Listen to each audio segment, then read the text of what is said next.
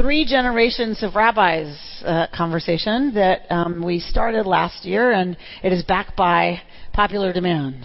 So um, we are here to discuss uh, a topic that we came up with since they said we just want you to do this again.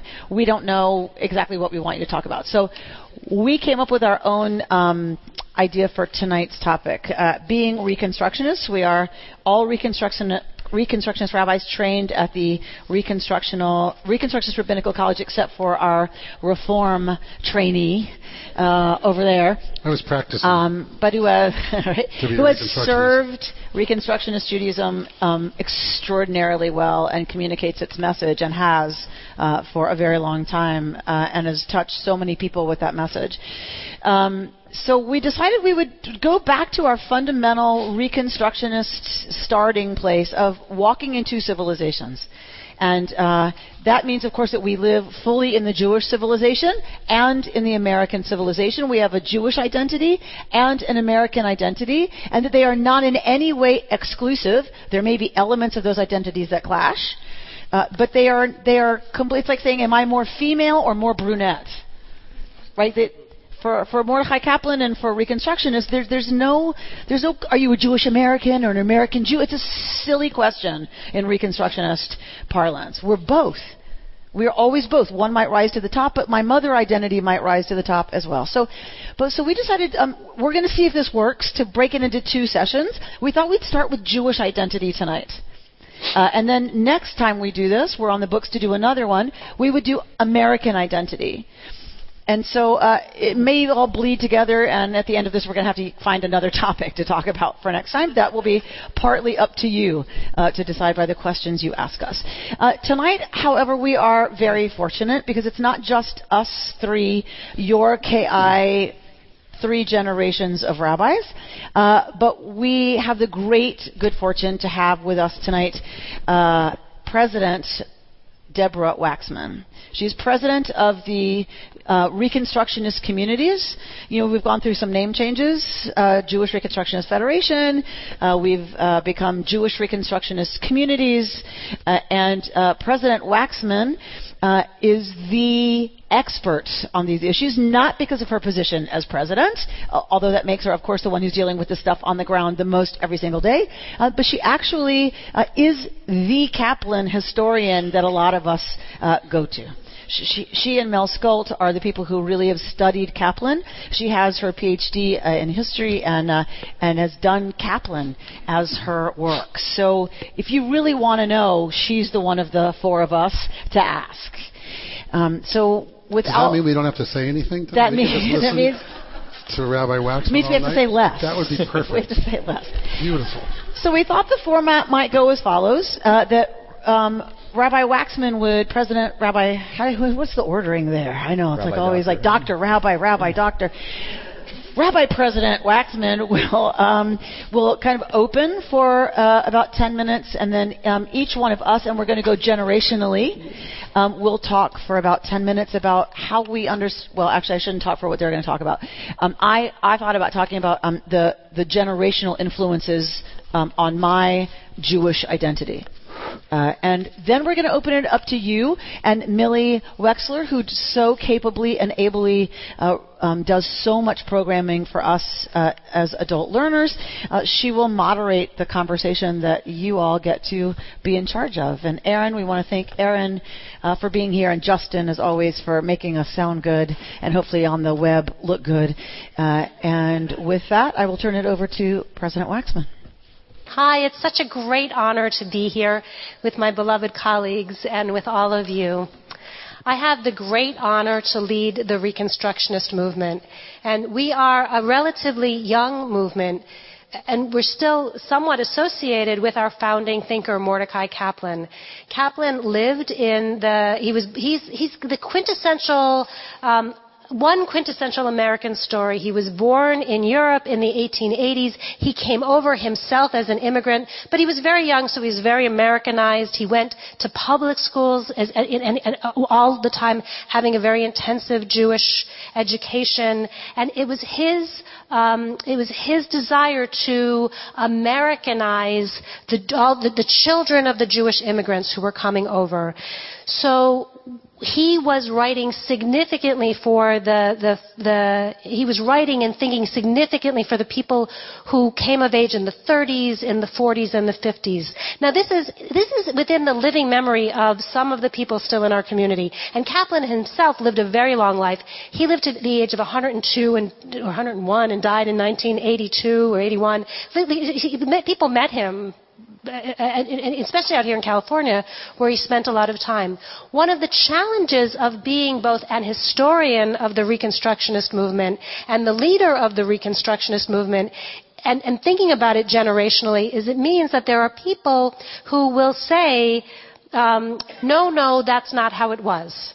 It's, you know, the people who are deeply, deeply attached to different interpretations of Reconstructionism. Now, that's, it's very interesting because the very word Reconstructionism is about reconstructing Judaism. You know, we should understand it maybe more as a, as a verb than as a noun. That, that we, that we, that we inherit this rich and diverse tradition, set of traditions that, they, that, that, that, have deep meaning for us and that we take hold of them and that we are also empowered, obligated even to reconstruct them so that they, so that our Judaism is relevant to the, to the current moment and pertinent to the future that we want to be building. So that tension to, toward a little bit of maybe even fundamentalism is a little bit at odds with, um, with, with a Reconstructionist approach. I'll tell you a, a story to illustrate this. One strand of my research was about the move toward egalitarianism within Reconstructionist Judaism. We are well known as the, um, the group that, the, for the people who brought the bat mitzvah to American life. In fact, that was the tagline of a, a, a, video that we did a couple of years ago.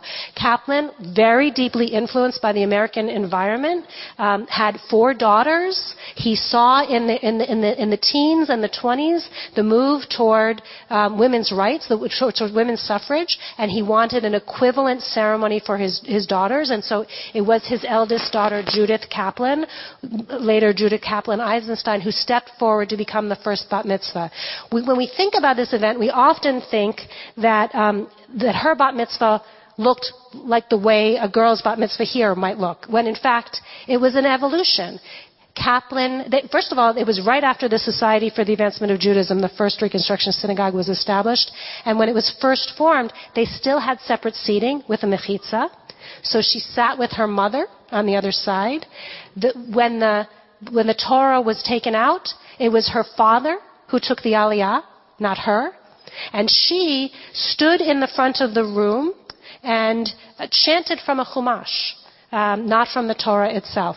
She was a brilliant musician. She went on to become a musicologist and also very Jewishly educated. So her father didn't even decide what she should chant until the night before because there was no precedent. Um, so it, it, it, and it took many years until it became uh, the story at the SAJ is that she and her, she and her three sisters had this bat mitzvah, um, and then um, and then uh, a handful of other girls did, but most of the girls at the SAJ did not. Now, how do I know this? As an historian, I went through and I read all of the bulletins. So I have the dates of who had it and who didn't.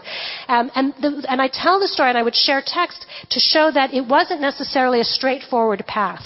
And in fact, at some point in time during the Depression, the SAJ was talking about re-merging with the Orthodox synagogue that they had broken away from. And someone said to Kaplan, well, what about the status of women? Because they got rid of the mechitza very quickly. And he said, well, that's negotiable um, which was is quite shocking for people to hear.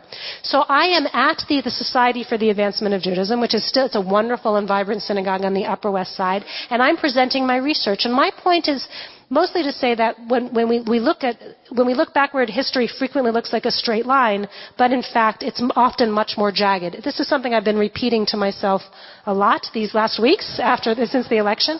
Um, so that it's, it's, it's, a, it's, a, it's a pulsation. It goes back and forth and back and forth and back and forth.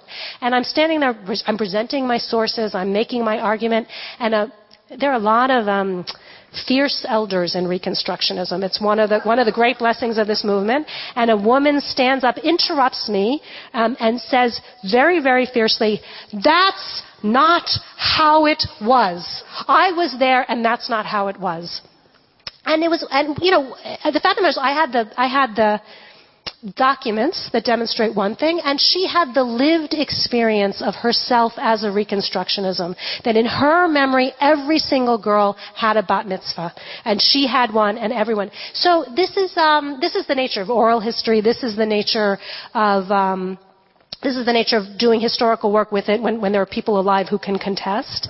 Um, and this is the great richness of the Reconstructionist movement that we are actively building it up, that we're, um, that we're continually refining it, that what we're doing, what we did yesterday is there, will be continuities, but we don't presume that it's necessarily the right thing to do for tomorrow, and that we understand that we we can, with study, with reflection, through community conversation, we can introduce changes that we think will allow us to be the fullest expressions uh, of ourselves as human beings, as Jews, as Americans, and as citizens of the planet. Um, and, and, that's why, and, and, that's why we are Jewish for, the, for, that, for both the particular and those universal ends. So I'm so excited to be here. I'm so excited to learn from my colleagues and listen in their stories because those generations, you will see deep continuities um, I, am anticipating um, in, the, in, the, in, the, in the Jewish commitments, in the curiosity, in the openness, in the commitment to growth. And with the commitment to growth means an understanding that it's, it's, there's change that's embedded within. So I, I think that you will hear, along with me, we will, we will see continuities, and we will also see, um, we'll hear different notes um, that come to the forefront or that resound more loudly for each. And some of that for sure is personality, and some of it is generational.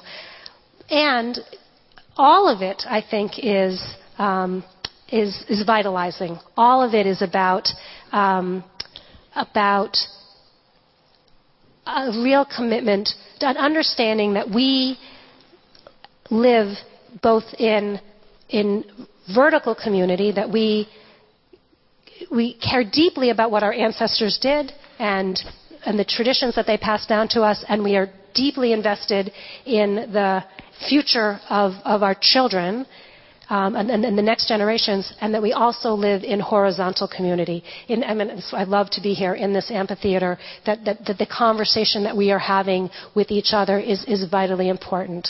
So, and that's, that is to me why I, uh, you know, I, I, I'm constantly engaged by the questions that people who are associated with the Reconstructionist movement ask. So I'm, again, I'm so happy to be with you tonight, and I'm so excited to hear from my, my colleagues. Thank you.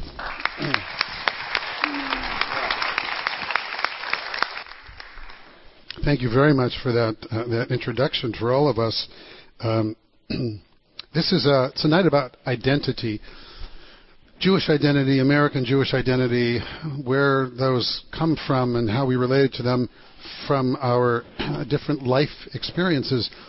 Um, it's been an interesting several weeks, so I just thought I would share one quote from Mordecai Kaplan that I found particularly striking in the last couple of weeks. He once wrote, Beware of people who combine massive intellectual ignorance with brilliant powers of salesmanship. Just saying. Okay, so take it wherever you want. Um, when you walk into this building, and you walk through the, the lobby. If you ever look up on the wall, above one of the walls where we have lists of names of people who have generously donated for one of our campaigns or another, we have a quote from Mordecai Kaplan that says, Life becomes infinitely more meaningful and worthwhile when lived in community. Because ultimately that's what it's all about for us. It's about living in community, and that's where we draw our identities from.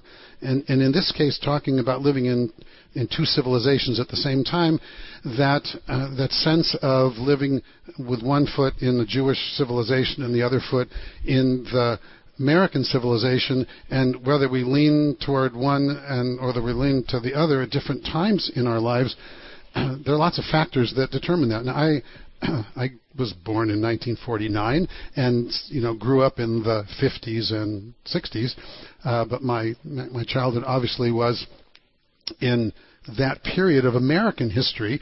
Grew up in Santa Monica, a very non-Jewish community in Santa Monica.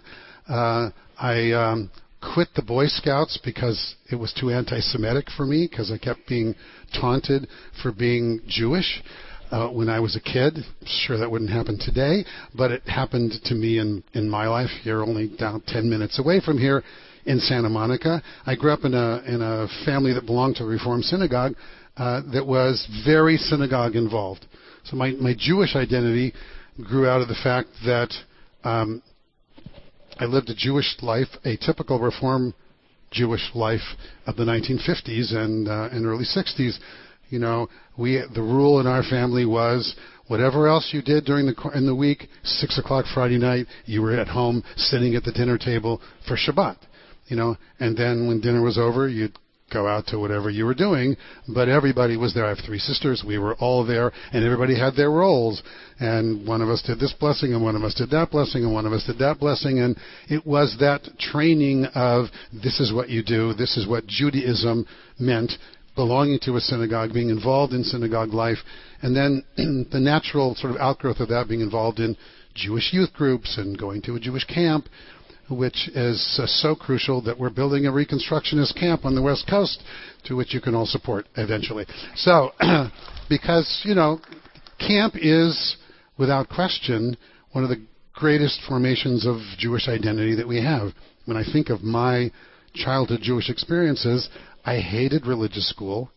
Every year I would have an argument with my parents about whether I had to go or whether I didn't have to go because I never wanted to go. And my mother would always say to me, Thank you for sharing. no problem. You can quit right after confirmation. You know, and every year she'd say the same thing. I totally understand. Thank you for sharing, and you can quit right after confirmation. So I showed her and became a rabbi. But um, However, my Jewish camp experience was I went to here up at Hess Kramer when I started, and then I have went to Camp Swig, and I was very involved in sort of the Reform movement camps. And if you look at every rabbinical school in America, you will see the vast majority of students who end up going to rabbinical school went through some camp somewhere. You know, it's such a life transforming, life affirming, and Jewishly affirming experience for them. This slice of vibrant living Judaism in a modern world, in a modern context. So I would say without question, those were the best Jewish experiences I had growing up. I had some that were grounding Jewish, like Friday night at 6 o'clock. It was a grounding Jewish experience. And it was a given. It wasn't like I would have a discussion about should I be Jewish or not. That's not a part of your you know my my consciousness it was just who I was just like who I was was an American growing up here and being born here. Um, so as a child I certainly never felt a conflict between American and Jewish except I felt like a minority. When unlike today I'm sure I was the little drummer boy in the Christmas play because I played drums when I was, you know, nine years old and when I was 10 years old and going to Franklin Elementary School and very conscious that every, this season every year was the Christmas season. And that was the only sort of annual conflict of identity, the clash of identity that I used to have. We, I used to argue with my parents that we should hang stockings up, not because obviously I had anything to do with anything religiously Christian, but isn't that what you do? You hang stockings up. My mother always said, "Thank you for sharing," but that was, you know. But you know, it was a traumatic month every year for me, and I suspect for people of a certain age, it was a it's a traumatic month. It was the one time of the year with I, I couldn't avoid the conflict of am I a real American person because everybody here is, seems to be Christian but me. Everybody here is celebrating Christmas as if but me. So I grew up in a synagogue where we had an annual Hanukkah decoration contest so that everybody would try to decorate their houses for Hanukkah and put lights and do all kinds of things and give prizes at, at uh, every year because it was trying to be a counterweight to the obvious that was all around. Uh, I think that there are certain generational things that will emerge because I'm going to start talk, stop talking in a minute. But you know, the difference between growing up in the 1950s and, and early 60s and going through that, and growing up 20 years later or 30 years later, um, is dramatic just because of the culture of America. That as American culture shifts, so too our our sense of self in relationship to others shifts. I think it's one of the traumas of this, for some of us, this post-election time, frankly, is the questioning about is identity suddenly once again under attack? Will it be? It's not.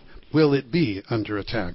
You know, the head of the white supremacists was making a college tour this this uh, this month, trying to re- because he felt he said out loud, our time has come. It's time to it's good time to recruit young people to uh, white supremacy. Uh, and, and there are certainly in, in, the minority communities, including the Jewish community, that suddenly people start talking, are we once again a minority community in a different way than we might have been before? Uh, just because of the tenor of conversations that have been going on, not because of anything that's specifically happened in that sense. So it seems to me that what we're wrestling with and what we're going to talk about tonight, in many ways, is our, our own personal stories. As we're talking, I want you to think about also, you know, your personal stories about how did your Jewish identity get formed, and in what ways did you feel conflict or you know consonance with your uh, your your American identity? Um, certainly, it's different for those who grow up here. Some of you are immigrants, because I can look around and see. Some of you came here from other countries to America, and it's got to be a whole different experience for one who comes from another country and adopts America as their their uh, national identity uh, from those of us who were who were born. So I'm going to just throw that out and stop. That's all, because because I can stop. Good to know you can stop, right? It's rare. Um, so when I think about the factors that influenced my Jewish identity, if I think about it generationally, like what was happening for my generation, I was born in 65. Um, and so I, I think some of the factors that really impacted me, part of it is because I went to a Jewish day school, so I was around a lot of Jewish conversation a lot of the time. Um, I think right around when I was born is when the Shoah, when the Holocaust really started to be talked about um, as a subject to study. Right? It took 20 years from what I, when I've talked to experts. It took about 20 years for the realities, the facts, the analyses of those facts, the trauma, the you know, and dealing with all of that to set in, and for people to really be able to start talking about the Holocaust as a formative, you know, event um, in people's lifetimes. And so I was at the very front of Holocaust education as a subject, right, as a victim, because they didn't know how to do it yet. So although like it was just starting to be talked about and it's really important to teach our children this, it hadn't been going on long enough and the conversation hadn't been going on long enough. The trauma was still too new and they were just starting to talk about it really out loud to children. Um, nobody talked about how to do that. So I remember on Holocaust Day, Yom HaShoah, at the Hebrew Academy, the seventh graders uh, were always the ones serving lunch to the younger kids. We ate family style, uh, and the seventh graders had the privilege and the responsibility of serving the younger kids. And on Yom HaShoah, there were huge photographs lining the hallways of our school, pictures of dead bodies, piles of dead bodies. Um, piles of mass burials with people having been shot into them and a row of people getting ready to be shot naked into pits. Um, we were shown films, um, actual Nazi footage. And we were told as seventh graders that we could serve the little ones stale a piece of stale bread they didn't get anymore. They got a little bit of water with like potato, you know, peelings or whatever in it, um, and a little cup of water And if they raised their hand and said, I'm hungry, and they wanted more, we were to tell them, it's Yom HaShoah, this is what happened to our people, you can't have any more food. This was education right, for us as Jewish children. So I think a large part of what I grew up in is we were still marinating in the pain of the Holocaust and no one knew what to do with that. But what it meant was you'd better be Jewish and you'd better stay Jewish and we are right always under attack. And you better be ready for an attack. It could happen here. You never know right? Then the other half was saying it could never happen here you know as people wanted to feel safe. And um, that something had changed fundamentally here uh, in america. So, um, so that was a huge part, I think, of my generation's um, experience uh, uh of what Jewish identity meant. Uh, then, th- at the same crazy time, right, right shortly after, Israel is formed as a state. So we got raised with this crazy dichotomy um, of the most horrible thing that had happened in recent, you know, Jewish experience or memory, um, and then the most miraculous thing that had happened to the Jewish people in 2,000 years, which was the founding uh, of the state of Israel and Jewish sovereignty uh, in the land of Israel for the for the first time in, in two millennia. So we got raised with this really um, schizophrenic, where everybody's victim. We went like lambs to the slaughter, uh, right? And they came, and we never heard about the six million others, by the way, right? It was six million Jews you rarely heard about, you know, political dissidents. You, you didn't hear that. You heard six million Jews, um, and yet we had beat up all these other armies, and we we now had taken the land of Israel, and we were like, you know, um, strong and never again, you know, was the motto, and so it was this very interesting mix of both pride and Jewish strength, and like lambs, we were led to the slaughter. Um, the other thing um, I think was a big factor was a feeling of real connection to Jews all around the world. So, you know, I grew up saying, what's so special about Russian jewelry? Like, why is Soviet jewelry so special? Right? It's like, so finally, like, like I, I was educated to understand that it was, you know, that we are Jews. It is Soviet Jewry, and you are connected to Jews all over the world because they are your people, and you should care about them no matter where they are. And we had bumper stickers on our cars, Israel must live, and, you know, free Soviet Jewry. Um, and I remember very um, clearly selling bumper stickers uh, for refuseniks, you know, uh, in the mall in Atlanta, Georgia, when I was maybe eight.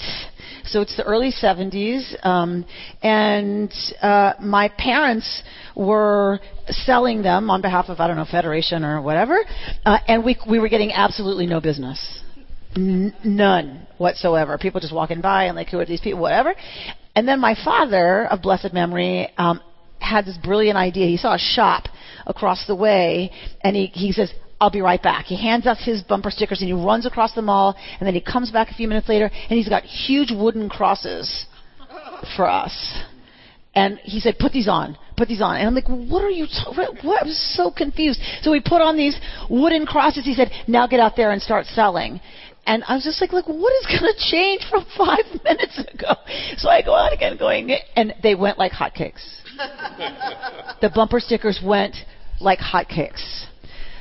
So there was this, you know, like Israel like connection and you know and we felt you know that uh, for Soviet Jewry and whatever but if we were doing it as Jews it wasn't going to fly with the public. But if we did it as Christians concerned about Jews then it flew right and and went so um so a real connection to doing whatever one had to do to motivate uh, on behalf of Jews all over the world was a really strong sense of um what I was um I think exposed to, and it was really inculcated uh, in us. Um, I also went to Jewish camps. Um, it was where probably my best memories of Jewish identity were formed. Uh, so I'm super excited about what we are now uh, moving into with Camp JRF West. Um, I think that um, there was, unlike Rabbi Rubin's generation, there was a sense that overt anti Semitism, and certainly the older I got, overt anti Semitism became less and less acceptable in my lifetime, right? To, until, like, till how many, how many days ago?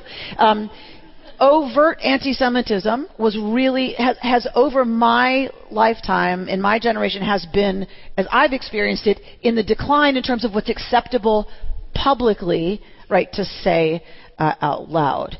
Um, I, I never was really exposed to anti-Semitism very much as a child. The people think living in the deep South, that you know, uh, in the Bible Belt, that you know everybody's got to be anti-Semites there, and they think you have horns and all that stuff. And um, some of them do. I won't lie to you.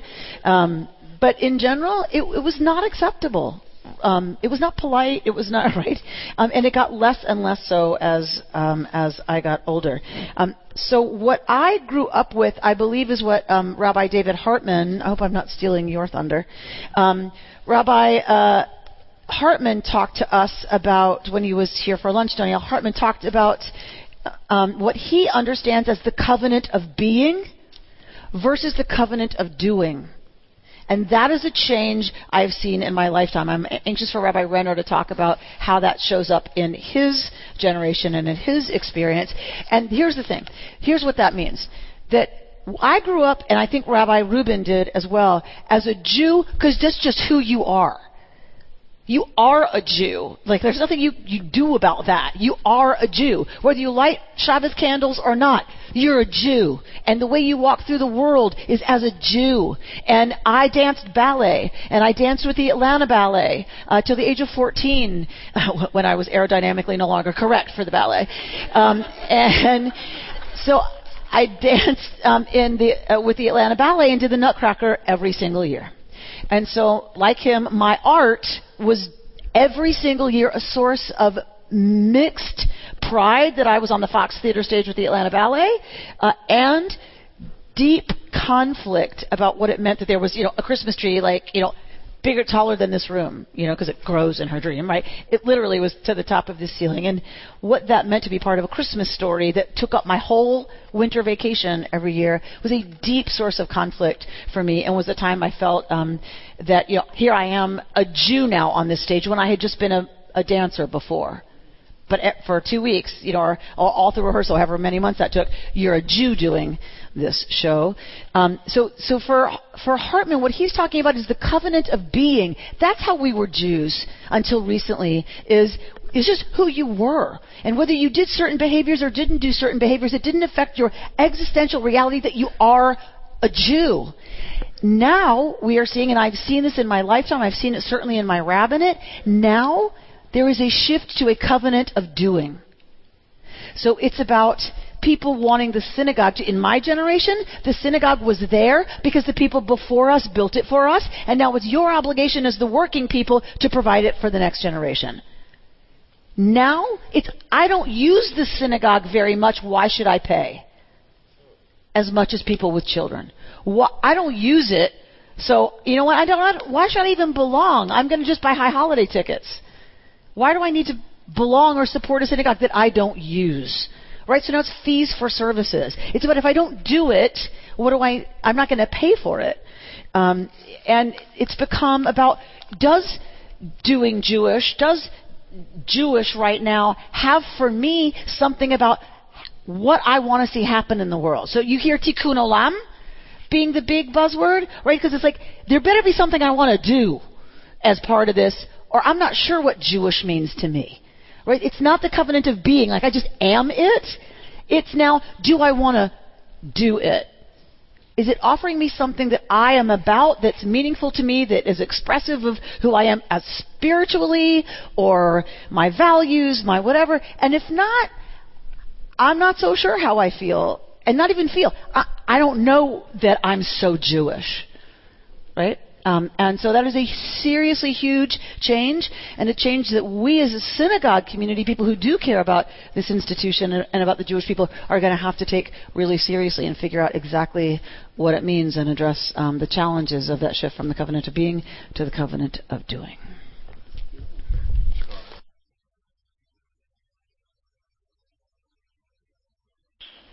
So I appreciate getting to stand in this place with um, Rabbi Dr. Waxman as well as Rabbis Bernstein and Rubin in reflecting on all of this and where it is we come from and how all of these journeys that we've had have changed over time. Uh, if I think about my own story, I think that actually the image that comes to mind is that of the sukkah. Sukkot. It's the sukkah outside. The question with it is are you inside or are you outside? And when are you inside? When are you outside? The thing is kind of partially covered, but there's light coming through. You can't completely enclose it. You can't air condition it. It's got to be outdoors, but you're kind of inside it, but you're outside at the same time. Um, that's sort of been the story of at least a lot of my life and a lot of my journey in terms of figuring out, well, when am I Jewish? How am I Jewish? Am I in? Am I out?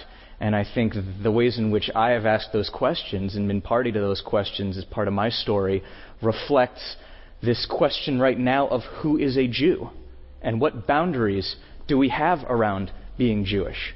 So my upbringing is it reflects a lot of demographic pieces. It reflects a lot of this sort of post uh, Generation X, beginning of the uh, millennial generation trend, um, particularly with intermarriage. I am the child, I am the son of an intermarriage. My Christian uh, father's family is Presbyterian and Methodist. My mother's family is Reformed Jewish. And I think that my grandparents, they were very interested if we're thinking about living in two civilizations and what that means to live in both of these spaces at the same time as a zero sum thing. My Jewish grandparents were very interested in how can we be the most American we can be? How do we fit into all of these things? The Jewish thing was kind of inconvenient for them in many ways. I know that my grandfather never had a bar mitzvah, he never wanted one. But he always told me, don't forget that you're Jewish because they won't let you forget that you're Jewish. Now, this is really a different world than the world I grew up in. Um, I grew up as the child of this intermarriage. Um, my dad left when I was young. He wasn't really part of the story of raising me, and so I sort of saw myself as more Jewish as a reflection of the family I was around. But that was still a very complicated question for the Jewish institutions around. So my mom was Reformed. She thought, okay, we'll take you to a Reform synagogue. You'll be uh, you can be in Hebrew school there. Their custodial agreement with me was that I was with my dad every other weekend, so two days out of 14. The Reform rabbi heard this and said, This is in the late 80s. Uh, we can't be assured that he's actually growing up Jewish or in a Jewish environment. He can't be part of this community. Because this was the question. This was the late 80s, and this was this moment of policing boundaries, trying to figure out who was in and who was out. And intermarriage was an incredibly scary thing to so many institutions and Jewish communal figures and voices. So this is how this uh, came to be that uh, I didn't grow up reform. My mom, somebody told her you should go see the conservative synagogue. She said, God, they're going to be even more traditional and more strict and more machmir than the reform was. Um, that rabbi happen to have a different perspective on it. Uh, I grew up with uh, my teacher, Rabbi Steve Sager. He looked at the whole thing, and for him it was very easy because he actually fell back on halacha. He fell back on Jewish law. He said, oh, well, you know, if your mother's Jewish, we'll say that halachically you're Jewish. That's an easy thing. Although, his deferring to halacha in this space, I think, reflected a very different institutional perspective. It reflected a very different perspective on who was going to be in and who was going to be out, and how the institution was going to draw those lines. Um, so I grew up conservative, just by the roll of the dice in that way. Now, I thought I was uh, the only person who had a parent who wasn't Jewish. I thought it was some secret that I had to keep. Um, and it was something that felt uncomfortable to me. And I felt like I was always a little bit less than or not quite Jewish with the same pedigree. Uh, by fifth, sixth grade, I realized that there were three or four of my classmates in religious school who also had parents that weren't Jewish. Um, one of them had a mother who wasn't Jewish. So here my rabbi was willing to go the other way against the halacha, against the Jewish law, in fact, and let the institution quietly take a stand toward a different kind of Jewish family, toward a different view of who is in and who is out in that sense. Um, like Rabbi Rubin, uh, I hated Hebrew school. I hated every minute of it. Um, when I was in sixth grade, my buddy Josh Herman and I escaped out the window. We didn't, we didn't get far. We got as far as the parking lot, but I, I share your antipathy toward pieces of your own religious education. he did it. He was more effective than Josh Herman and I were. Call vote. Good for you. Um, but the other thing, and this is this question of who is in and who is out, that reflects uh, again, geography. I'm not the typical Jewish story in the sense that I grew up in North Carolina, between Durham and Chapel Hill, North Carolina. Um, however, Durham and Chapel Hill, North Carolina, are academic communities, very much rooted in the life of these universities.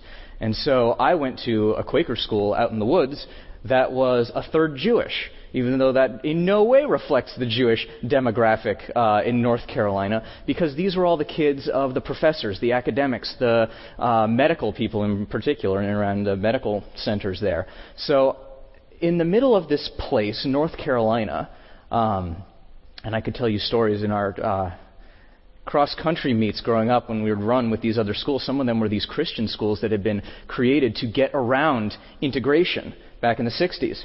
Um, so we were running with these students who asked about, you know, a friend of mine, we were running once and somebody asked him, what's your favorite Christian radio station? He said, well, I'm, well, I'm Jewish. And she said, I thought that the Jews had horns. She really thought this. So we were in the middle of this school that was a third Jewish. It felt like a huge, significant minority, while we were a really tiny minority in the rest of the broader uh, landscape of North Carolina. So the question of being in and out in this sense uh, was a really interesting one. We got the sense that, oh, these academic communities were all totally Jewish, and yet uh, it, it, did not reflect the rest of North Carolina. Um, so that was an interesting thing. The way in which I think all of this plays out here, the way that I see young people, I mean, this is a congregation in which intermarriage is not a controversial thing. We're not throwing people out the door for having uh, multi faith and interfaith families. And this is where we get back to two civilizations this idea that living in the West and living in Jewish civilization, that this is not a zero sum equation that these things actually can reinforce one another and feed one another, that there is a greater vibrancy to what it means to live in California in the West as a Jewish person and what it means to live within Judaism as we are influenced by the ideas and the practices, the customs and the values of the West, that these things uh, uplift one another rather than being two elements that tear one another down. I would suggest that that's a really integral piece of what it means to be Jewish here. And I see it with our bar and bat mitzvah students. Some of them wouldn't even necessarily say that their core identity, first and foremost, is that they are Jewish before all else. They have multifaceted identities in which who they are in different spaces comes in and out and moves around all these different components of who they are. Um, Amy talked about being a mom and being Jewish, that these aren't things that clash with one another. The fact that I am Southern, and I think of that as an integral piece of my own identity in some ways, it doesn't necessarily counteract or replace my Judaism, and my Judaism doesn't displace that. That these are both things that are real and are part of my own makeup that make me who I am. So we have a Jewish uh, professor, public intellectual, Shaul Magid, who talks about, well, what does Judaism look like now? What's it going to look like going forward? I mean, if you look at Jewish history, you look at what was 200 years ago, 500 years ago, uh, those Jews would not recognize what we have today. And so, in many ways, I think it makes sense to say, okay, if we're going to look at Judaism 200 years from now, 500 years from now, it's going to look incredibly different. And Reconstructionists, our, uh, our ideals and our values from that would tell us that that's a good thing. That's a healthy thing. That is, that is about the vibrancy of who we are. So, Shaul Magid talks about a post ethnic Judaism. This goes back to uh, Rabbi Dr. Hartman's ideas about uh, this covenant of being versus of doing. Shaul Magid says that uh, what if Judaism wasn't purely a function of who you were born and what your uh, ethnic makeup was, but about who you make community with, the actions you take, how it is you live in this world, that it's a function of uh, your journey rather than purely your genetics in this sense. Um, it's an interesting thing, and as we hold the reality of what seems to be a multi ethnic moment, uh, for a lot of Jewish families at least, I think it makes a lot of sense. Uh, who are our fellow travelers, who makes up our community. The fact that all of these things are going to be different, um, to me, is an exciting thing. I don't find myself threatened by it as much as I find myself invigorated by it. But this question that I think was formative for me in growing up, that I wrestled with and I struggled with am I in or am I out? That question that was a function of the bigger Jewish community who is a Jew? Who is in and who is out? Um, that's still on the table. I don't think that has necessarily changed. And I can see where different Jews of different traditions and different perspectives are going to have different answers to that question. Uh, figuring out how it is that we can hold integrity around our own Jewish identities and the journeys of those in our communities who are part of two civilizations, and, and how we can also, with integrity, stand as part of Klal Yisrael. There's, there's a tension there with some of our more traditional uh, co-religionists, and I think Dr. Waxman is not incorrect to say that um, the Reconstructionist ideal takes us away from a certain kind of fundamentalism. But holding that tension in and around questions of who is a Jew, who's in and who's out, I think that's going to guide the conversation and be the story of a lot of what we're talking about and thinking about and how it is that we construct and constitute community together, intertwining our journeys for the years to come. So I just wanted to give you a snapshot of how that question, who is a Jew, uh, was really formative in my journey, um, coming, being born in 1985. So that's this piece of it.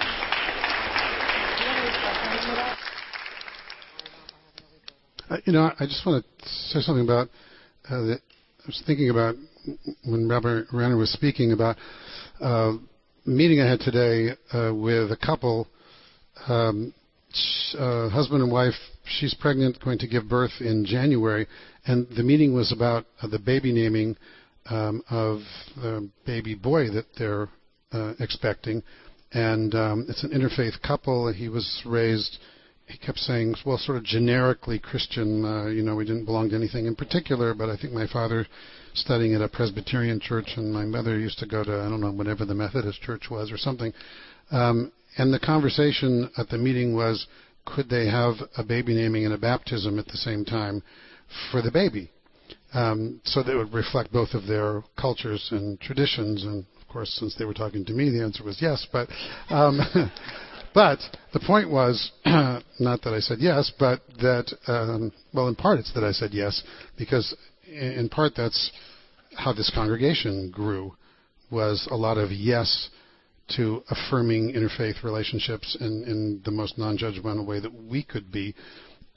um, but it's such a reflection of, you know, a, a generation that um, whose self definition is so different than than I mean it wasn't they saw no conflict at all in the question. It was just you know would I how could we make it happen? It was you know did I know a, a minister who would come because uh, they didn't really know any ministers who would come because he wasn't from here and and the sense of the personalness the individuation of identity that for her she was perfectly secure in saying oh, I want to name I even come up with the Hebrew name and whatever else we do you know baptism or anything else any other ritual is just another piece of what this child's identity is going to be like. And it was you know such a different experience than when I was growing up in terms of how we see the power of these rituals to affirm or to be who's in and who's out the who's in and who's out is almost like not even a question in many ways. There, you know, it's because it's going to be floating in and floating out. Some of us are not ready to go there. Oh, that, that, sure. that the complete fluidity of identity is to especially a minority incredibly threatening. Um, and while there are certainly parts of our identities that rise to the fore sometimes and you know recede at other times. Um, you know, as as a movement, we don't co-officiate. Um, it's one of the few places the movement has taken a stand to say this is where we draw the line. Is that we do not do s- those kinds of um, ceremonies together. Um, and I, I'm very aware that we are living at the fault line of of that set of issues about identity uh, and how fluid they are and how you know how much it is a covenant of being and doing and I know we are at the fault line. I have no idea. I'm a true reconstructionist. I have no idea where it's going, uh, but I know I have concerns on both ends, both the exclusivity of you're, you're not in because you don't you know have that um, set of criteria, whatever they are, to be a Jew who could say I'm a Jew by the covenant of being but I really worry about what it means to be going all the way to the other side to say it is only about I'm a Jew of doing, and that means I can be in church today and you know identifying Christian today and Jewish tomorrow, and um, and what that means for Jewish identities, and don't know where what it means or where it's going, but so I'm I, living the tension. I uh, I also would not perform this ceremony as the child of an intermarriage, intentionally, because for me, a great deal of what it meant to constitute my own identity was to have a sense of these things being distinct mm-hmm. and being separate, and that not being a pejorative thing or a value judgment necessarily. Um, I might be at my dad's family when they celebrate Christmas and are lighting, you know, or sharing their presents and whatever. If it's during Hanukkah, I will find a separate time to light the menorah, and some of them, a couple of my cousins, will come and take part in that with me. Um, to me, having integrity and dignity around these differences is to hold them as differences, is to hold them as distinct traditions, distinct uh, cultural expressions. And that to me is how I've found my own way to navigate those differences in those different places, is to hold them as being different. Not that either one is better or worse than the other, but to hold them as being different and to honor that difference, in fact. Um, the fact that my dad's family can honor that difference for me, I think, is a testament of the way, to the ways in which they have grown over time. Um, but we're willing to meet each other that way, and we're willing to be family in that way, even as we hold having distinct traditions. And so I think from that place of uh, difference with dignity, with integrity, and with love, um, that's the place from which I don't think I would officiate that ceremony.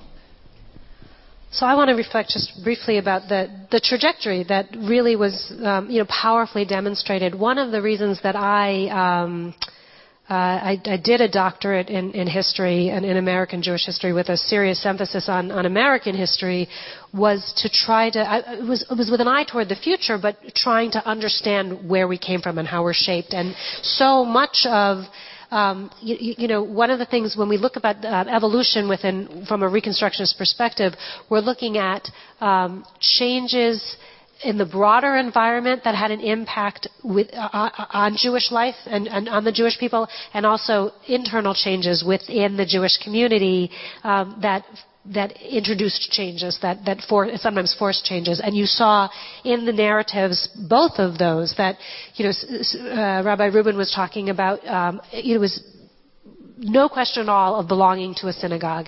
And you think about um, American life uh, uh up until the last 20, 30 years, that's been a very, very strong propensity of American life. Alexis de Tocqueville wrote about it in the early 19th century that Americans seem to belong to a tremendous amount of organizations and associations, and certainly in the post-war period where you came of age, one of the ways that American, that Americans, not just American Jews, understood themselves was through the organizations with, with, with which they, where, where, they belonged. The Elks, the Rotary, the Bowling League. There, there's the, the, quintessential book by Robert Putnam uh, called Bowling Alone. Americans are bowling just as much today as they were in the 50s. In the 50s, they bowled in leagues um, because we understood ourselves as being part of membership organizations, and now Americans bowl alone. And so we, we see where, where that was. Uh, uh, you know, a, a, non-negotiable, and how that that shift in American society is playing out in very, very significant ways in the Jewish society. Whereas Rabbi Bernstein was talking about that, that you know, the grappling, the wrestling with the Holocaust. Now, there's been a serious Americanization of the Holocaust, and Americans of all faith traditions um, know a tremendous amount about what happened to the European Jewish community. It is. I live in Philadelphia when I'm there, um, which is about half of every month. And it is very striking that the National Museum of American Jewish History is on the mall in Philadelphia, and the Jewish institution on the mall in Washington is actually it's the Holocaust Museum. It's a very, very, very important memorial. And it is a little bit out of place, I think, that the representation of Judaism on, in our nation's capital is about the destruction of the European Jewish community. And, and how much that, uh, that wrestling preoccupied, I mean, I was nodding behind you because I'm two years younger, and I too, um, the, the, the, the fixation on the Holocaust, as, as that came to the fore and as we began to wrestle with trauma. Um, and, and, so, and then tracing forward into this moment of, of, of post ethnicity, I think it is really. Um, I, I want to just close with two comments. I think that when we think about doing Jewish, um, what we need to be, that it is not only about self-driven, self-chosen activities, that we communal leaders, we who come together, need to put forward a vision of a substantive Jewish life that is sufficiently engaging to our children, to the next metaphorical or real, that when they are, when, when they are exposed to the, the rich abundance of identities and experience that, that we have now in our society, that they will choose to be Jewish not, not because it was their, only their birthright or what they inherited or because someone told them, but because it's full of meaning and value and even demands. And so that is on us as, as, as communal leaders to create this rich and vibrant, uh, these rich and div- vibrant, diverse expressions of Jewish life.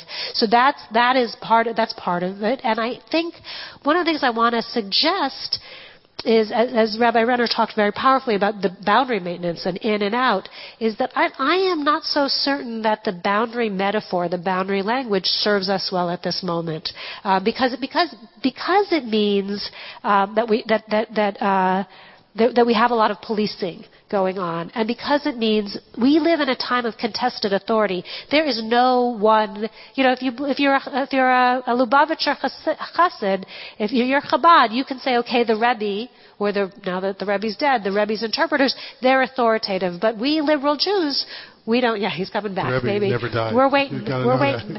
Uh, but we don't have any one authority, which means that anyone will will choose to police those boundaries. Sometimes I, I hear these very, very painful, you know, the, the story of the, the, the reform, the reform rab, uh, rabbi or the congregation that says, no, there is no place for you. And the, the language, the metaphor, and I, I take this from my colleague, Rabbi Maurice Harris, the metaphor that I've been working with uh, and trying to think about what comes beyond boundaries is of a spiral galaxy of those beautiful images that we see from space um, of, of those galaxies that are they have they're intact. They have an integrity to them but they are they are constantly in motion um, they are constantly moving with an open-endedness um, toward uh, you know to- toward their own their own future and that to think rather than whether it's the square or the circle or the triangle, that there is both the openness and that integrity, um, and that it's constantly, it's iterative, it's constantly looping in and on, in conversation, in investigation, uh, in, uh, in moral inquiry. That, that seems to me the, the kind of imagery that may be best suited to this time of incredible fluidity. Should Millie uh, pick, pick it up? Want a mic? Oh, yes. Give her the mic, yeah. Yes. Because then she has some questions. um, I don't know if I should stand here for a yeah, second. Sure. So I will open it up for a few questions from our audience. Thanks for being here. And this has been really interesting and eye opening, and I'm thrilled that Deborah Waxman's here. But I have a question. Um, we've been touching on it a little bit. So, what happens when Jewish identity becomes merely cultural? And what will happen to the preservation of Jewish education and our traditions if it's merely being a cultural Jew? Someone asked me this recently, and I got into an argument that I didn't even t- intend to get into, and wasn't even sure I was wedded to my position once. Um, but it was exactly that question. You know, like the only thing you know, that's really keeping Jews together is like bar and bat mitzvah ceremonies and you know the stuff that's really about religion. And if it just becomes cultural, then it all is going to go away. And I said, what makes you think the bar and bat mitzvah experience is a religious experience? It is 100% cultural. I said, because these people don't go to shul. They don't pray in their homes. They don't come on Friday night. They don't come on Saturday morning. They want these kids to learn these prayers for this moment of a cultural coming of age ceremony that is completely about identifying with a rite of passage of the Jewish people. It is not because they believe in God, right? These kids all tell me, I'm doing this even though I don't believe in God, Rabbi. Oh no, shocking, right? So, like, so on the one hand, I think that's true. I think we have to be really good at doing what Rabbi Waxman said, which is creating a vibrant, exciting, meaning-filled Jewish experience that is about Jewish spirituality, about moral and ethical imperatives that come to us through our sacred literature, which for us is Torah, which is connected to religious expression. And I think there's a lot of what Jews are doing that is culturally um, compelling this is what brings them to the, to the synagogue. They, I think people bring their kids to the religious school not out of a religious imperative, out of a cultural imperative. They want us to have them feel Jewish. And the only way they'll get a Jewish identity is coming here one day a week for two hours. It certainly ain't to download the tradition, right, in two hours a week. We can barely teach them to read Hebrew in two hours a week. So I, I don't buy, I don't, I think I still am where I was when I started that argument. I don't think I buy that the shift to cultural means we lose a commitment to our religious institutions. I think it's the opposite. I think Jews still want somehow to have a Jewish identity, to be connected to the Jewish peoplehood rites of passage, and want that for their kids. And they just don't know what that means in terms of their religious identity because we've not been very good at talking about what that is. Talking about what do we mean. When, when my daughter told me, because um, you shared her bat mitzvah last weekend, um, and she told me, you know, you know I don't believe in God. Like I'm doing this, but I do not believe in God, and you know that, right? And I'm like, you have no idea what I mean when I say God. So I would find it fascinating, Eliana Faye, to know what it is that you don't believe in that you think I mean when I say God. right? Because we don't have that conversation. And I think that's where we're falling short, and we need to be really, really creative and committed to making that a vibrant and meaning filled language and set of experiences for our kids. I think that um, we in the Reconstructionist world are constantly saying things like, what gives Jews their identity is not belief but rather belonging. We are constantly saying things about what connects us what gives us our identity is that sense of belonging to something greater than ourselves, being feeling like we're a part of the Jewish community, linked to thousands of years of Jewish history and culture and language and literature. That Judaism is a civilization with language, literature, art, history, culture, food, music, and all the things that a civilization embraces. It's not a religion in the narrow sense of a system of belief. That you believe this, you're Jewish. If you don't, you're not. Like some religions in the world that that's the standard. You say yes, if you can say I believe, then you're in. If you can't say I believe, you're out. We always say that's not what we're about at all. We're about what some people call cultural is all of that richness of Jewish civilization. That's why people do all of the things that Rabbi Bernstein mentioned and everything else. Why do you have a Passover Seder? Or why do you light candles on Hanukkah? Or whatever it is that you choose to do. and the, the reality of the world, as I see it, is that everybody in this world in which we live in the 21st century creates their own unique life, religious lifestyle. They're creating it with their spouse, with their partner, with their families.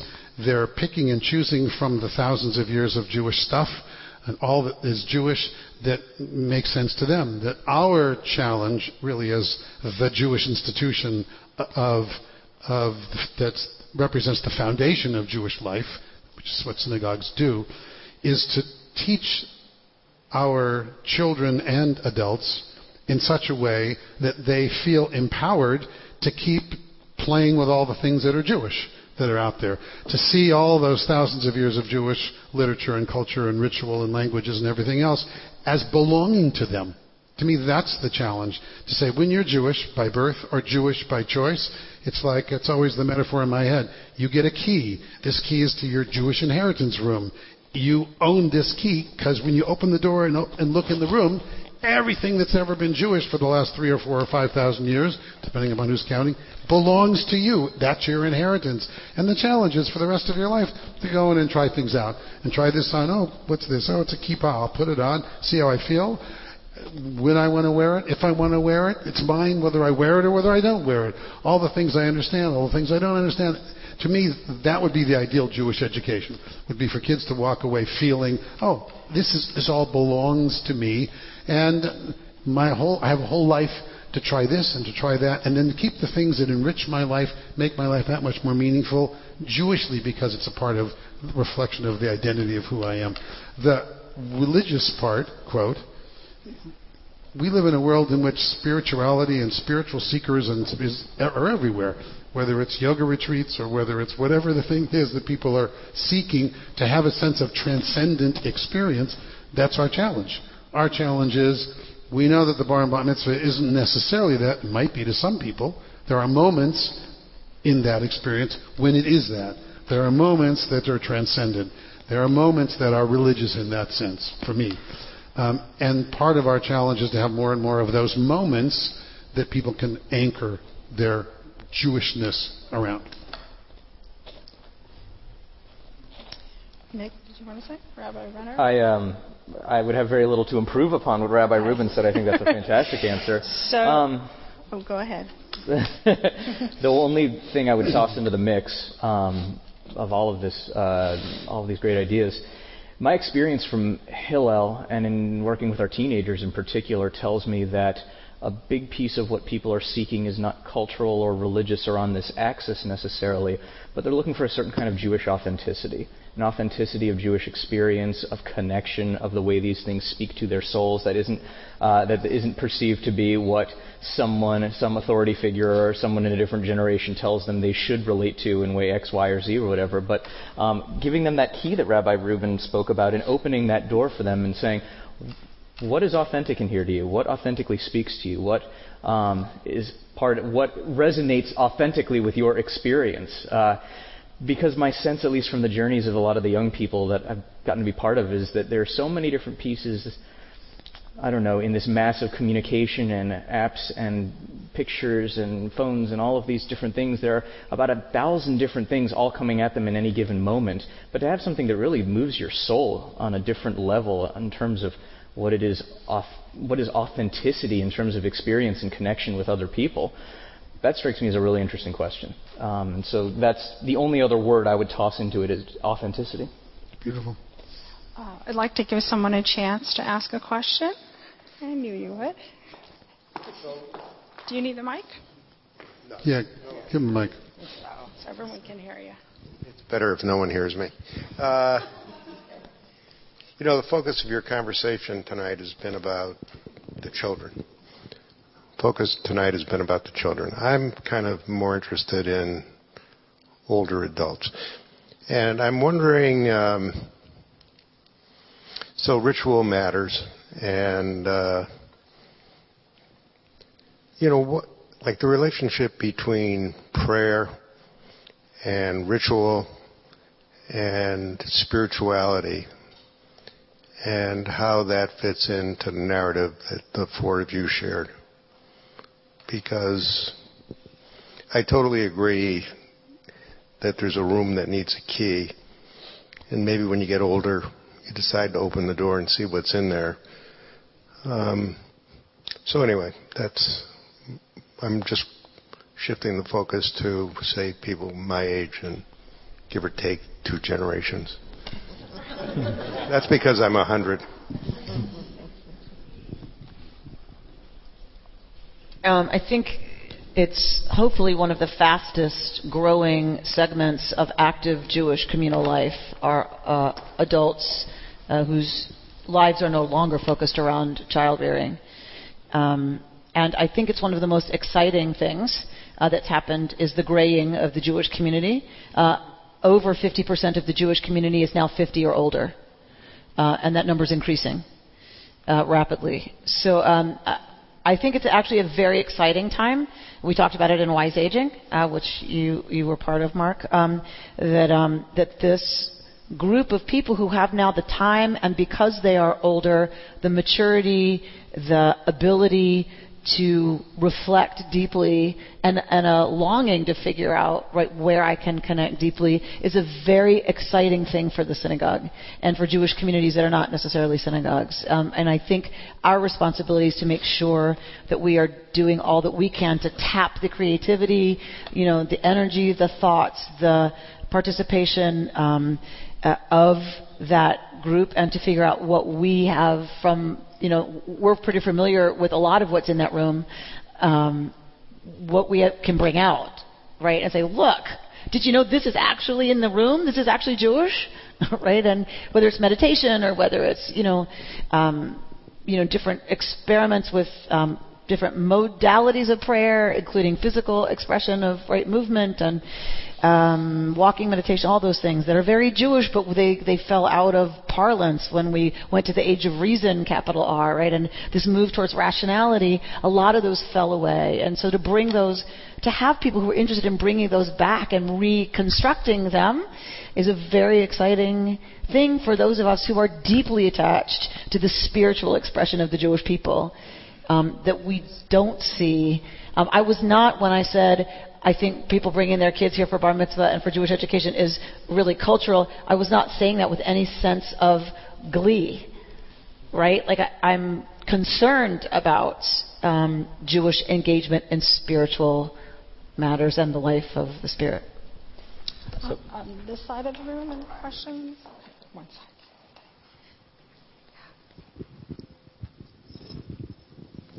I'm curious what brought each of you to uh, decide to be Reconstructionist rabbis as opposed to Reform or conservative?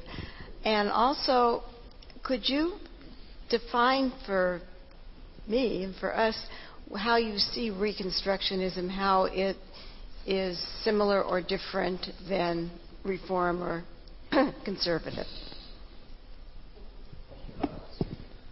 If we said no, would that be all right? I said we hate that question. uh, uh, where do you want to start? Uh, you know oh. what? Give Deborah a, a, a mic for a minute because it's her. Uh, I'll just say the, the, quick version of how I ended up here. I got a job. Um, that's the short version. Um, but I was raised, although in a Reformed congregation, with parents who identified intellectually as Reconstructionist, subscribed to what was at the time the Reconstructionist magazine. We've used the Reconstructionist Haggadah for Passover my whole life to this very day, the same one from 1948.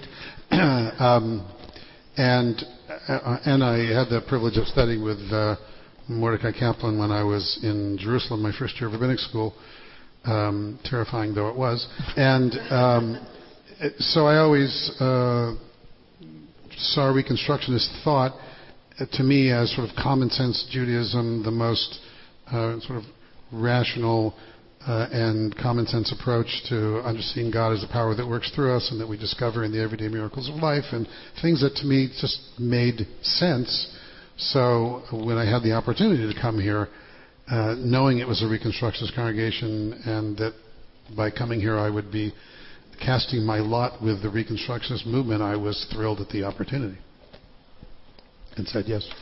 Uh, for me, I was raised in a conservative day school uh, that, everyone went to the Orthodox synagogue, um, and that's all of that resonated with me deeply.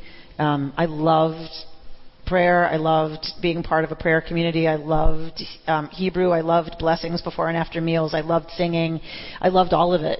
I loved Hebrew. I loved the depth of the language. I loved um, immersing myself in that um, ancient part of my brain self. Um, and that was all. And I went to an Orthodox high school after day school. Uh, and when I came out at 16, had to leave uh, yeshiva high school and had to leave the Jewish community at that point because um, the only Judaism I knew was that brand of Judaism that meant uh, I was not accepted as a lesbian. Um, all that had been said to me about what matters is how you live your life and how you treat other people and what your values and ethics are and your neshama, your soul is what matters. None of that was true anymore because of who I loved. That betrayal was so hurtful that I had to leave the whole business altogether. Went to a performing arts high school, became a singer dancer, um, and that was my identity for a long time. Uh, until I graduated college at Northwestern, I continued to flirt with different kinds of Judaism, and I, I could not deal with reform that felt like church to me. It was all English. Nobody wanted to be there anyway. Their parents made them go, um, and it was boring and dry. And um, so I would go to Chabad services that were free, and I could sit on my side of the mechitza and cry my way through the services, and nobody cared because everybody was crying. There was a depth of feeling at the high holidays that people wept and were unashamed about it.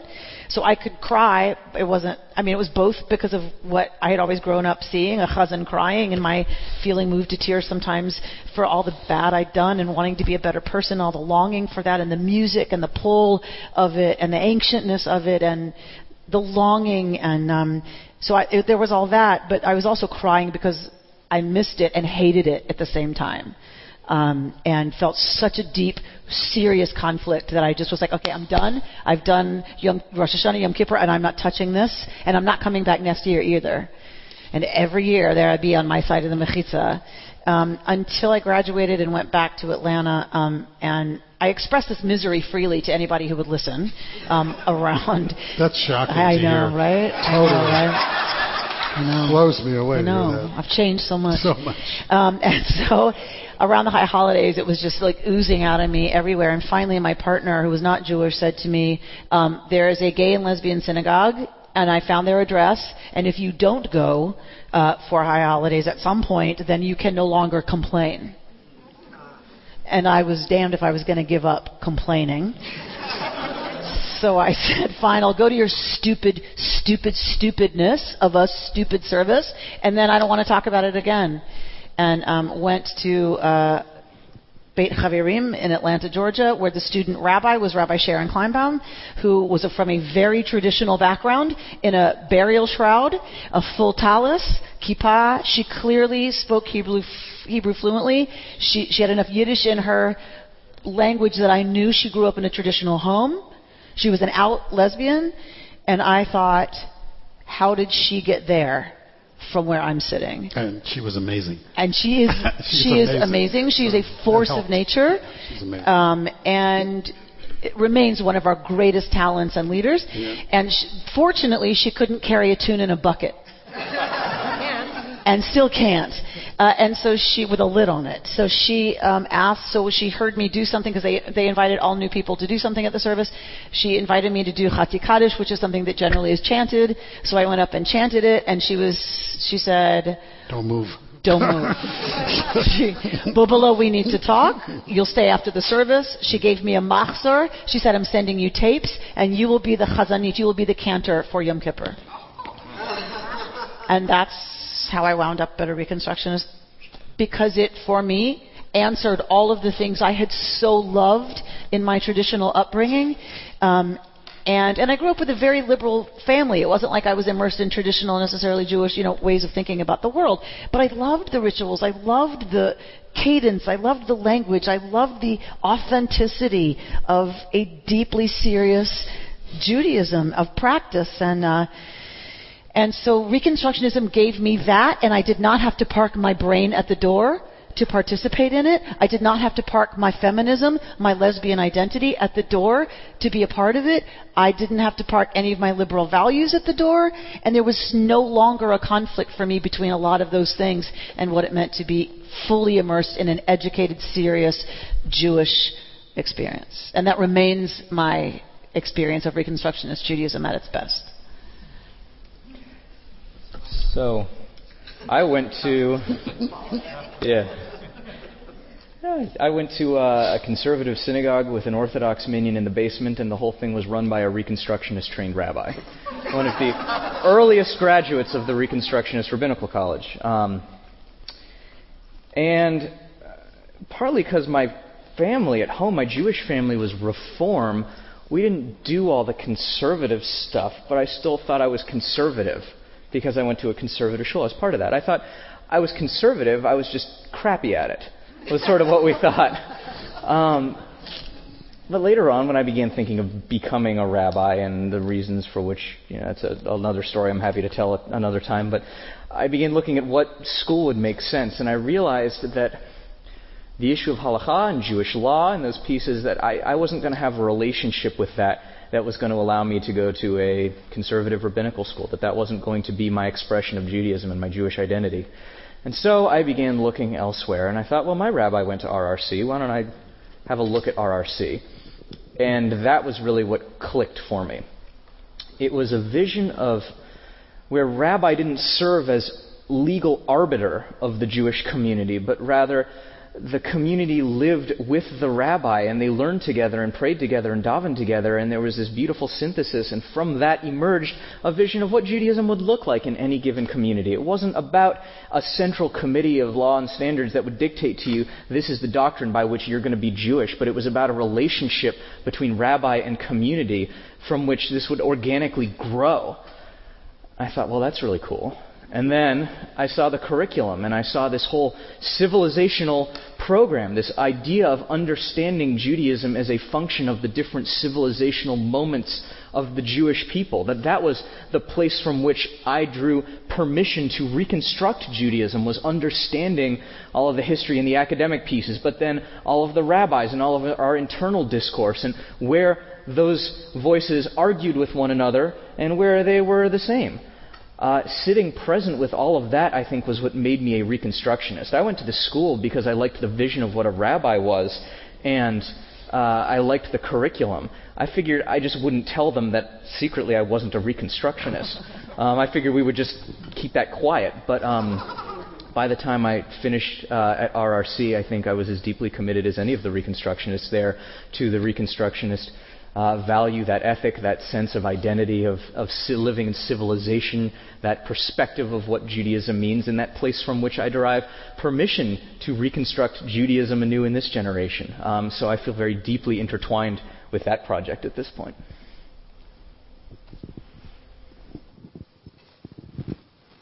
You all see how lucky I am that I um, have colleagues like this, and that this is this is um, this is the the substance of the Reconstructionist movement, this kind of thoughtfulness. Um, I had never heard the, the term Reconstructionism until I was 21 years old.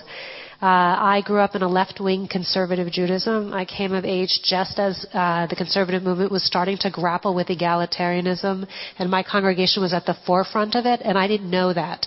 Um, so I uh, they voted to um, count women in the minyan just as I was approaching my bat mitzvah, and they and I received the same training as the boys and in my in my Hebrew school, and I had a full Saturday morning bat mitzvah where I did everything from beginning to end and read Torah and chanted the Haftarah on a Saturday morning, and I didn't know at the time that I was only the second girl in the state of Connecticut to do that in the conservative movement. And the first was my friend Deborah, who did it two weeks earlier, and we had trained together. So um, I I, my experience of Judaism, I grew up in a very ethnic, I grew up in Connecticut in a very ethnic Jewish uh, town, and so the, the, the, lots of Jews in the, on the street, and then we, we had a very active, we were very actively involved in our synagogue. I thought that was what conservative Judaism was. And uh, when I went to college, I went to Columbia as an undergraduate, and uh, Columbia is in close proximity to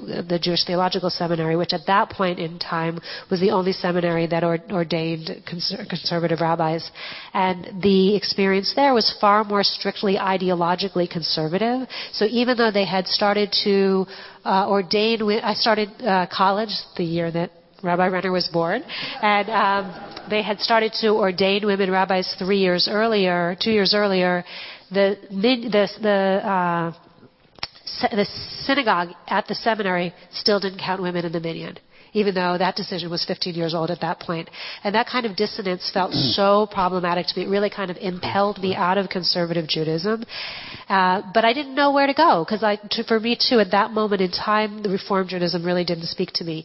So I was in Israel. I was at the Hebrew University, and a friend of mine who grew up in Philadelphia, I, we, we were juniors. We were starting to think about what came after college, and I said, I, I, I've thought about possibly being a rabbi. I didn't know any women rabbis. It felt totally possible to me, even though I didn't really have any bottles.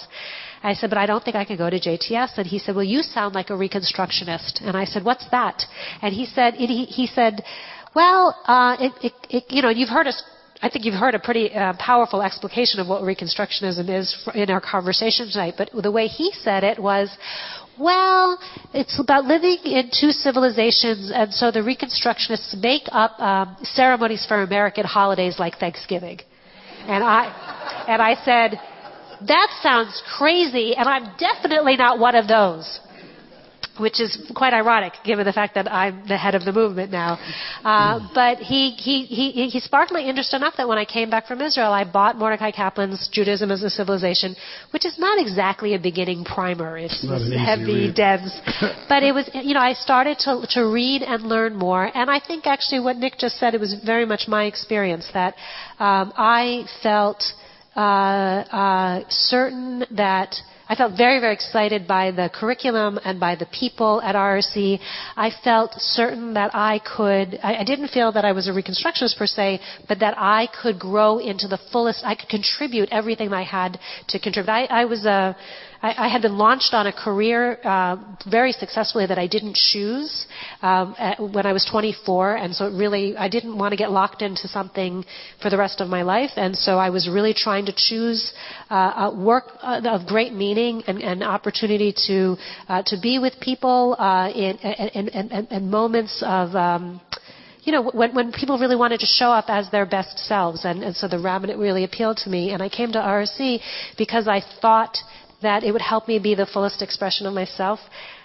I I didn't quite know it at the time that that included coming out. Um, that, that came out my, my first year of rabbinical school.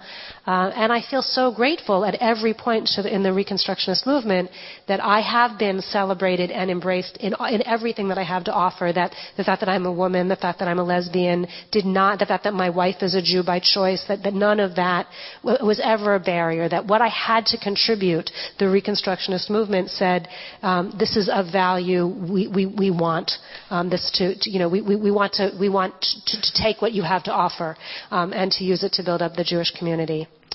And to respond to the question of this distinction between Reconstructionism, there are a lot of different ways to answer the question. So here's the way I'd like to ask you to think about it, because you've heard us talk a lot about it tonight. Think about Reconstructionism as an approach to being Jewish, um, as, an, as an approach to living Jewishly. And that approach is understanding the breadth of Jewish, the Jewish civilization, that there are a lot of different ways to be Jewish, that there's a valuing of this kind of commitment, and understanding of change, of evolution, and that with that understanding um, comes an obligation to, to, to act, to, cha- to, to both cherish and change Judaism so that it retains its relevance. And I would say another element of the approach of Reconstructionism is a kind of optimism, a kind of intentional optimism, understanding that we can create the kind of community, the kind of Jewish life that we want, and that um, that's not a naive. I'm thinking a lot about it in, um, in the last month. It's not a naive optimism. It's kind of a, a willed optimism. It's kind of an intentionality. And so that's why you, Mordecai Kaplan himself thought that there could, he wanted it to be really understood as a school of thought more than a denomination. And that's why you can have something like what Rabbi Renner described, that a, a, a, a conservative synagogue with an Orthodox minyan led by a Reconstructionist rabbi. So I mean, so I think that there, that that that uh, that it is even it, rather than strict ideological principles, more the application of this approach to the the moment in which we're living. That is quite distinct from. Uh, so that's the that's the that's the, the broadest brushstroke answer. That there's, there are clear distinctions from the conservative movement because the conservative movement considers itself bound by halakha. And the Reconstructionist movement, for most of us, I would say we are in relationship to halakha. We study it, we, we refer to it, we're aware of it, but it doesn't, um, it's, not this, it's not the sole decisor. It was one of Kaplan's most famous lines, halakha has a vote, but not a veto that I'm not going to go into it, but historically, the moment when Reconstructionism emerged, it was very, very, very different from classical Reform Judaism, um, and that and that's and Kaplan uh, felt a real need to uh, recapture, recover uh, retain the richness of Jewish tradition that Reform Judaism had really set aside. In the years since 1937, he published Judaism as a Civilization in 1934, and under the influence of Judaism as a civilization, uh, the Reform movement adopted a different platform in 1937 that started to move, to return back toward a deeper embrace of Jewish traditions. And in those years, in those 80 some odd years, the reform and the Reconstructionist movement have moved closer together um, bo- in, in, both directions. The, big, the biggest distinctions I would say now have to do with the reform movement profoundly understands um, that decisions are made by individuals. Individual autonomy is very, very important. And in the Reconstructionist uh, movement, we spend a lot. We, we, there is a lot of individual autonomy for sure. We spend a lot of time talking about um, and trying to cultivate a sense of communitarianism alongside of it. That you know that you know our liturgy is all in the plural. We understand things in a collective way. So we we want to make space for individual for the individual, and we also want to be bolstering the community again and again at every at every moment. It, there, there's for sure there's elements of that in the, in the reform movement, but the decision comes down to individual autonomy. There are distinctions in, in, in theology. There are distinctions in aesthetics. Um, but but the, that, that, I think that it's probably that's the one that's worth um, uh, spelling out. The, the, perfect example for me was when I was um, at, at, Duluth and we were affiliated Reform. They then became Reform Reconstructionists. But the, I went to the so I was always going to the Reform conventions, and these were you know for Reform Jews who were very involved, and there was a, a, buffet lunch put out, and I'm going through the line and taking stuff, and right, and then I, I'm taking um, tuna and cottage cheese and cheese and whatever, I'm putting it on my thing, and and I get to the next platter, and it's a platter of deli meat right? And I was like, wait, wait, wait, wait, wait, wait, right? Because I was used to in a Jewish context, whether you personally keep kosher or not, there wasn't a you didn't have to think about at a Jewish gathering, wait a minute, do I want to have cheese today or meat? Right? It, it was just an example of that because because and when I asked the person leading it, like, can you explain that choice to me? I'm very interested in the choice to put out deli meat and all of this dairy at a, a lunch where there's a huge amount of rabbis in attendance and she said she looked at me like I had three heads like she didn't really understand the question and she's very thoughtful and very smart and and she said well because we trust everybody can make their own choices about kashrut right? Like it was so obvious to her that that the authorities were the individual. So why, why would we only put out one thing on the table? Whereas I was coming from completely the other side, which is, but it's a Jewish gathering. This is the one place I don't have to think about, right, a Jewish norm around eating because that's our communal commitment, at least on some level. So I mean, that's just one minor example of how it plays out in terms of autonomy versus um, authority. Really, not just, not just authority, but you know, th- things lying with with the community. So I think we have time for one more question, just to be respectful of people's time. Sorry. Okay. So I wanted to uh, just thinking about okay. what, what you all have said and, and, and reflecting on what that means to my sons who were our sons who were bar mitzvah in, at, here at KI, and, and the conflict that now they they are grappling with. The older one says, uh, as Rob Bernstein has, has observed, gosh, Dad, uh, I don't believe in God, so I'm not sure. I, you know, I don't, I don't think that I'm, I'm Jewish. And I said, well, uh, listen, buddy, uh, it's a little too late for that. Uh, we've got you culturally, and, and you're a Jew. And um, so he, he has his bar mitzvah, and uh, several years later, he's attended his second Jewish summer camp. It must have been a conservative-oriented one. And he comes back and goes, "Wow, I was really troubled because uh, I just don't believe in this uh, chosenness business." And I go, well, "Where did you hear that?" And I realize it, it came from from the camp. It was Hess Kramer. It was Hess Kramer. Reform. It was it was reform. Okay, and and then the the younger son. Can't trust those reform Jews. Yeah. Can't the, trust the father to know what can. so the the the, the younger son uh, uh, loved the religious school here and, and went through confirmation. Um, in BBYO, he he comes back and he goes, well, you know, uh, we're not really Jewish. Uh, boy, I, I'm attending those the the uh, those religious uh, uh, uh, get-togethers, whatever whatever we call them, on, on a national basis with the other people involved in BBYO, and wow, they're Jewish and we're not. Um, he is is and I think a common thing we've never really discussed with, with, with him so much, but it's this question that, that you have hit on, Rabbi Bernstein, the belief in, in God and, and the idea of post Holocaust, do we, how do we grapple with God? Do we believe in this benevolent being? Um, uh, what is God? And so, how do we engage our the next generation, recognizing that that's a conflict for them? It's a huge, huge, huge question. Um, part of the challenge for us is when we have them.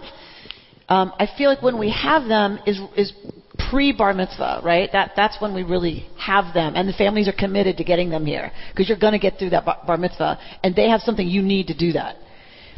And at that point, developmentally and in other ways, they're not really at a place to be caring about exploring God, right, and, and, what that word means or what that term means. And so then what happens is they often leave Jewish institutions with a pediatric understanding at best of what that is, you know, or what it's about, um, because it's been so skills, you know, focused. And um, and I think the real challenge we have is how to talk with young people at their level, which is very hard. I'm not saying it's easy. It's very hard. They're at a very concrete stage.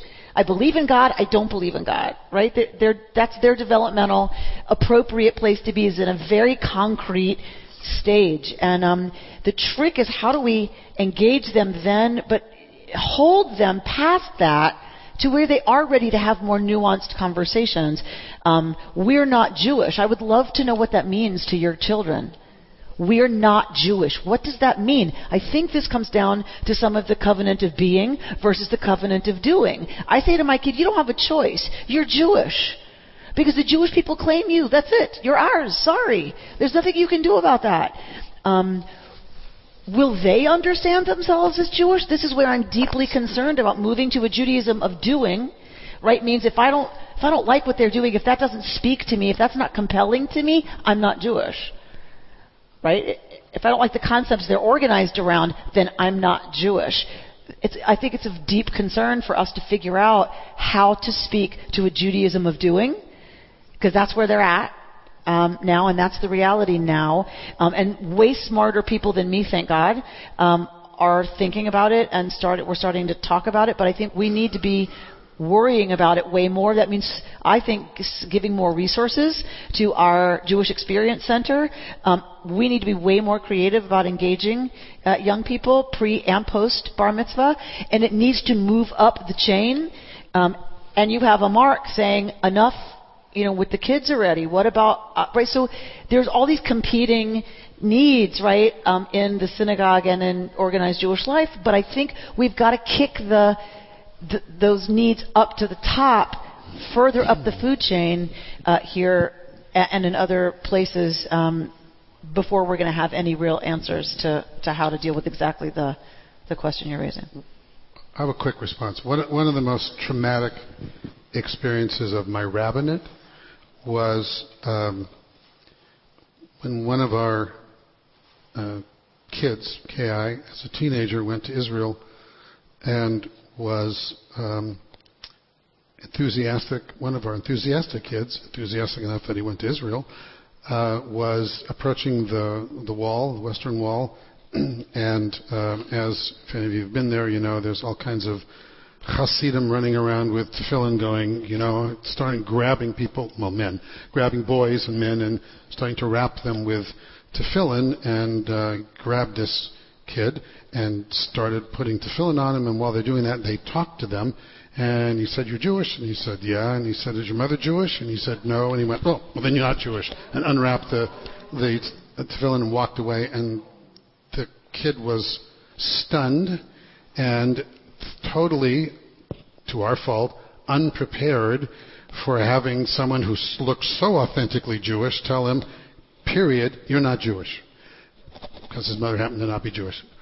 We have a lot of people here whose mother's not Jewish and who, as far as we're concerned, are thoroughly Jewish and a part of the Jewish community. Uh, it, it was one of the most disturbing experiences of my personal rabbinate because I felt that I had let that young man down that I had not prepared him successfully to understand that there are people who have their own. There's a range of what people decide is authentic, real Judaism, and there are people who are going to say, if you're not Orthodox, you're not Jewish. If your mother isn't a Jew, you're not Jewish. If this, you're not Jewish. If that, you're not Jewish. If that, you're not a real Jew. You're not a real Jew. You're not a real Jew. And that one of our great challenges is we teach a love of Judaism in our own way. We teach basic Jewish life skills. We teach with as much ritual and joy as we can. And I don't think we still, to this day, uh, and part of it is the age appropriateness issue of, you know, we say things and it goes right over their head and they don't hear it in the way we think we're saying it anyway. Uh, that we don't adequately prepare kids to recognize there, that there's a dozen different authentic Judaisms, just more than that, but, and ours is one of them. And here's another one of them. And here's another one of them. And here's another one of them. And yes, you're going to run into people and at a BBYO national convention who knows who that you know your kid engaged with, where they came from, to, so that they would say, "Oh, well, your version isn't a real Judaism." You know that doesn't really count because my version is the real Judaism, whatever my version is, conservative or this or that or whatever. But I heard him saying his kids are saying, yeah. "I'm not Jewish," right? Is that what I heard you say? They say they're not Jewish.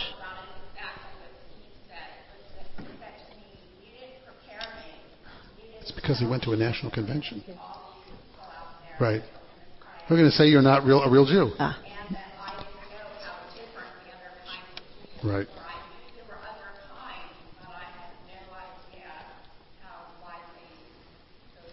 Or that somehow I'm going to think more tradition is more authentic. It, right. More this, because I, I grew up that way. I mean, I know, because I didn't grow up the way that Rabbi Bernstein did. I grew up in a Reformed congregation where I had very little Hebrew, where they didn't wear kippot in my congregation, where the first time I started wearing kippot was I went to Israel the first time, my junior year of college, and suddenly realized if you walk into a synagogue or something that might become a synagogue or once was a synagogue, if you're a boy, you got to wear a kippah, and I started, you know, wearing a kippah for that. So I felt Jewishly inadequate much of my life growing up once I started having people who were much more traditionally grounded, telling me, well, you're not really Jewish because you don't know this, you don't know this, you don't know this, you don't know that. It's not how you grew up. That's part of our challenge in liberal, all of the liberal Jewish right. ways of teaching, you know. And right. yeah, we, we, don't do a good enough job. I frankly. think, but I think the authenticity is the absolute is the critical piece that we that, that, that I deeply believe that the liberal Jewish community, and I'm talking about conservative, reform, reconstructionist here, and you know, and beyond, uh, that we have the we have the vision, we have the resources, we have the capacity to to, to grow up uh, a, a, non-orthodox, uh, uh, I shouldn't say a, non-orthodox expressions of Judaism that is deeply compelling, deeply authentic, and that, and that we have to, that, that's the work we have to do so that uh, you know, the same way I, you know, we that that, that Rabbi Rubin and I grew up just knowing we were Jewish, like that that that that that, that, that, that our children they, that they feel it in their bones, and that that they're not, they're not shaken when others try to contest it, and that's that's the big challenge that we have. And for adults too. Yeah, right? for, for, sure, for, for sure for adults yeah. as well. How, how, and how do we make a Judaism and its expression compelling right. for people to leave their sofas and their televisions and come and do that with other Jews? That's right. I mean, this is authentic Judaism. This is right. exactly By the way, we, we, we teach because we believe mm-hmm. this is exactly what Judaism has always been. It's not that Mordecai Kaplan invented something. He just identified, oh, guess what? Judaism is the evolving religious civilization of the Jewish people. That's what it's always been. The fact that some people froze it at a particular moment and said, no, this is the only way, this is only one right way, Right. You know, that's what every fundamentalist version of every religion says. No, no, no, this is the only one right way.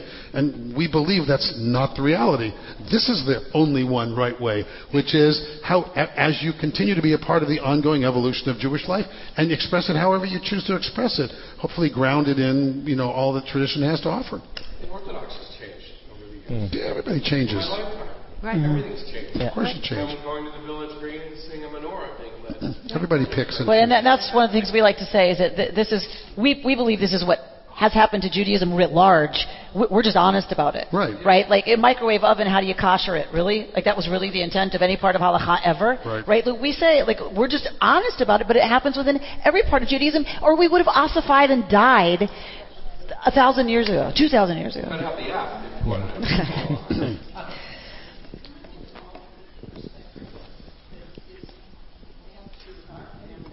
Sure. Wait, wait, wait. Do, do it into the mic so people can hear you. I just wanted to give a brief alternate perspective that's authentic to our family because our son was raised in this temple. And when he was about eight years old, we had an opportunity to go to a Chabad temple from relatives visiting in Israel. And there was this big wall, and there was this small little hole in the wall. and he, Jordan was sitting with Tom, and I think it just disconcerted him because he was so used to KI. And all of a sudden, I heard him saying, Mommy, Mommy, where are you? Because he thought it was weird that we didn't sit together as a family. He also went to college and tried to go to services at college, and he found that conservative service was very stodgy and sexist, and he didn't like it. It was too rigid. And the reform, he thought they did nothing but gossip. They didn't really pray. And he actually, he thought KI was like cool. So that's my honest perspective.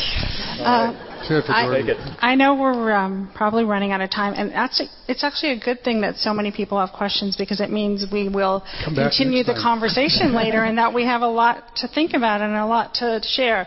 But I know Dee Dee Carrubin. Did you have a question, Dee Dee? Okay she let it be known she wants to say share. Why don't I sing? Okay. Um, first of all, this really isn't. It's not a question. I just wanted to tag onto your story about the young man who was told that his mother. Well, when he said his mother wasn't Jewish, and they said you're not Jewish. The end of that story is that he was on the way to the wall because he had written a prayer on a piece of paper, folded it up, and he wanted to put it in the wall. Mm-hmm. And after this happened, as he was on his way to the wall, told he wasn't Jewish, he was so disillusioned and disheartened and broken, and he turned around to leave, and he took the prayer and he put it in his mouth and he swallowed it. And I thought that was always such a heart wrenching part of that story because it really did let him down and the family as well. The other thing I wanted to address. By the way, the only good news about that was he came back and told me about it. We came back and had a conversation about it. He came back because he was. He, this was a safe place for him to come and go. What the hell happened? You know, so that we can move on from there as well. And, he, and the other one thing is the other one thing, that was the first one thing. This is the other one thing. I wanted to talk about, you were talking about, you know, the difference between the movements and what is Reconstructionism. And I said that to Stephen, too. I mean, when we were first coming to the synagogue here, I said, what is that? And um, I didn't know what a Rebbitzin was either when, when we had first gotten married. I thought it was something a hunter shoots in the woods and cooks over a campfire. But anyway, Stephen, would you please, whenever I'm trying to describe God, according to Reconstructionism, the way you described it to me, that really made me feel like I really got it, was the story of the prisoners in the Holocaust. And one is very ill, very, they're all very thin, they've hardly eaten anything. They've been given a crust of bread and a little water. And the Jew that's on the top bunk is, um, you know, starving, and now he's sick. And they come around and they bring the crust of bread and the water. And his buddy on the bottom bunk takes his crust of bread and his little bit of water and he passes it to the gentleman up above that's ill. And Stephen told me that story because he was showing me that that, in that motion of him giving the bread and the water, is the presence of God. That in that movement and in that motion and in that moment is that's where God is and that's what God is. The way he saw it. And now the way I see it, he said when you look at your daughter when she's sleeping in her bed and you get a feeling that you really can't put into words, but it fills you up, that's God. That's the presence of God in those feelings that you can't put words to. And so I, I asked you to tell the story, and then I told it, and that's all.